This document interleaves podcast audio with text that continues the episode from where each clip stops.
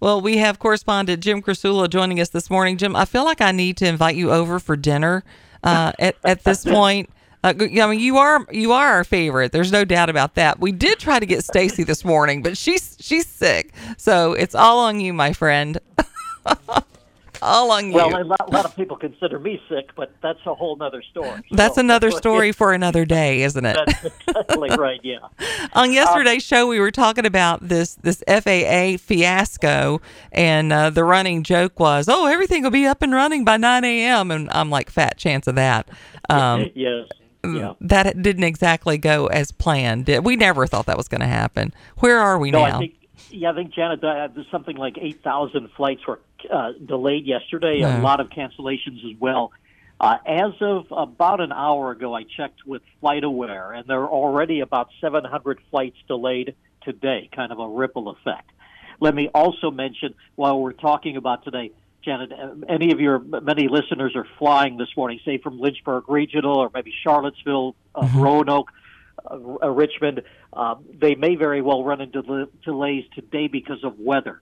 Right. There are already tornado warnings in the deep south this morning. There could be a very significant severe weather outbreak today across much of the deep south and the southeast, south of where you are there in central Virginia. But um, this w- could have a big impact on Atlanta.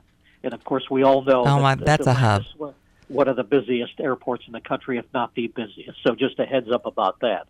Uh, again, the FAA is still saying, Janet, this morning that they do not believe what happened about 24 hours ago now was the result of a cyber attack. So, what is it the result of? It seems like we're having so much trouble right now. I mean, we had the whole Southwestern thing. Now we have this going on. Uh, do you think part of it was because everything was down for so long with uh, with COVID? I mean, do you think that had anything to do with with some of the breakdown with equipment and systems? And are they sure, saying that's, that's, that's a possibility? Sure, and of course, then the question too about uh, outdated software, software right. that simply can't handle the load at this point. That that was the case a couple of weeks ago, back over the holidays, with the meltdown of Southwest Airlines. Now, the FAA saying that to the best of their knowledge at this point, best guess, best theory, is that there was a database file that was damaged during what the FAA is calling routine maintenance early yesterday. And specifically, Janet, what was affected is something called, I've never heard of it before, but it's called the Notice to Air Missions System, NOTAM. Mm-hmm. And it provides information to pilots specifically about weather hazards like we're seeing in the South today, changes to airport facilities, and other information that can affect flights. I have to tell you, for somebody who is a reluctant flyer anyway, this doesn't give me warm fuzzies in scheduling no. trips in no. the future.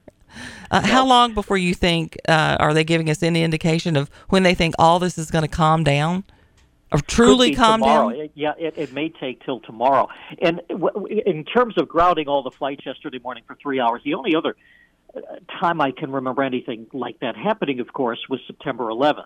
Right. But the big difference with that situation, there wasn't the chaos yesterday that we saw September 11th because that happened later in the morning. It was late morning on that awful day when the FAA issued the, the notice to get all the planes out of the sky.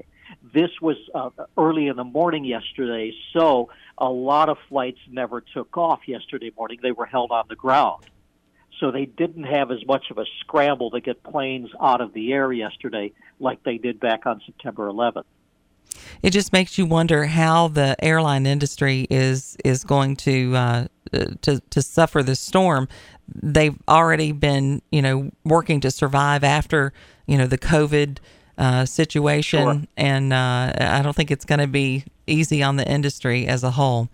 Well, correspondent Jim Krasula, thank you so much for joining us. We're doing Steak Sunday on the grill. Dinner's at five. Paychecks in the mail. Uh huh. And uh, you have an open invitation, my friend. Thank you, and a nice Merlot to top it off, and we'll be good to go. I so. can make that happen. I can. Fabulous. Thanks, Thank, Thanks so much. Uh, we he's so pleasant uh, to be around. Always on the on on top of things.